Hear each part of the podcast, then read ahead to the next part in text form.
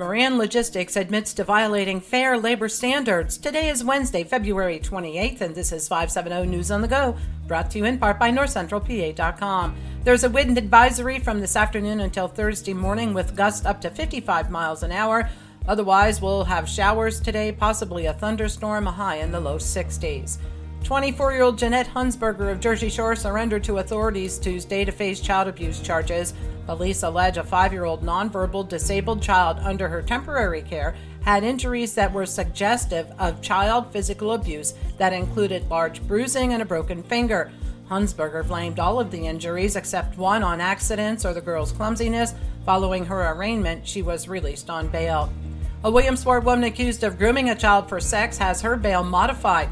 Prosecutors had wanted to revoke the bail of 34 year old Michelle Strayer after she violated terms of her release on two occasions. She made contact with her co defendant Marcus McDaniel and tested positive for alcohol. Rather than revoking bail, a judge amended it to require alcohol monitoring. Strayer was arrested last April and charged with sexual exploitation of a child for allegedly helping McDaniel make arrangements to sexually abuse the child. Someone stole over $250,000 worth of gold and silver coins from a Lycoming County man. The 64 year old victim said his car was broken into around February 10th and the coins and cash were taken. The water supply situation in Lock Haven is still in a vulnerable state. The city manager said the water system is still under a drought warning by the DEP, and water customers won't be free of potential drought conditions until upgrades are completed on the reservoir. Meanwhile, water customers are still being asked to reduce water usage by 10 to 15 percent.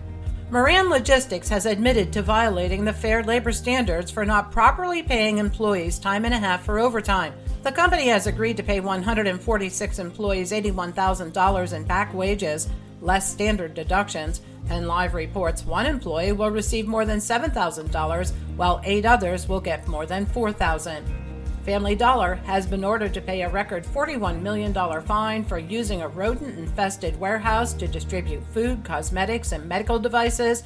The FDA found live rodents and dead and decaying rodents and birds in that warehouse. Prescription deserts are becoming more abundant as pharmacies close. The small borough of Snow Shoe in Centre County lost its only pharmacy in 2020, and state researchers found, based on interviews with residents, they often share medications now or take daily medications every other day.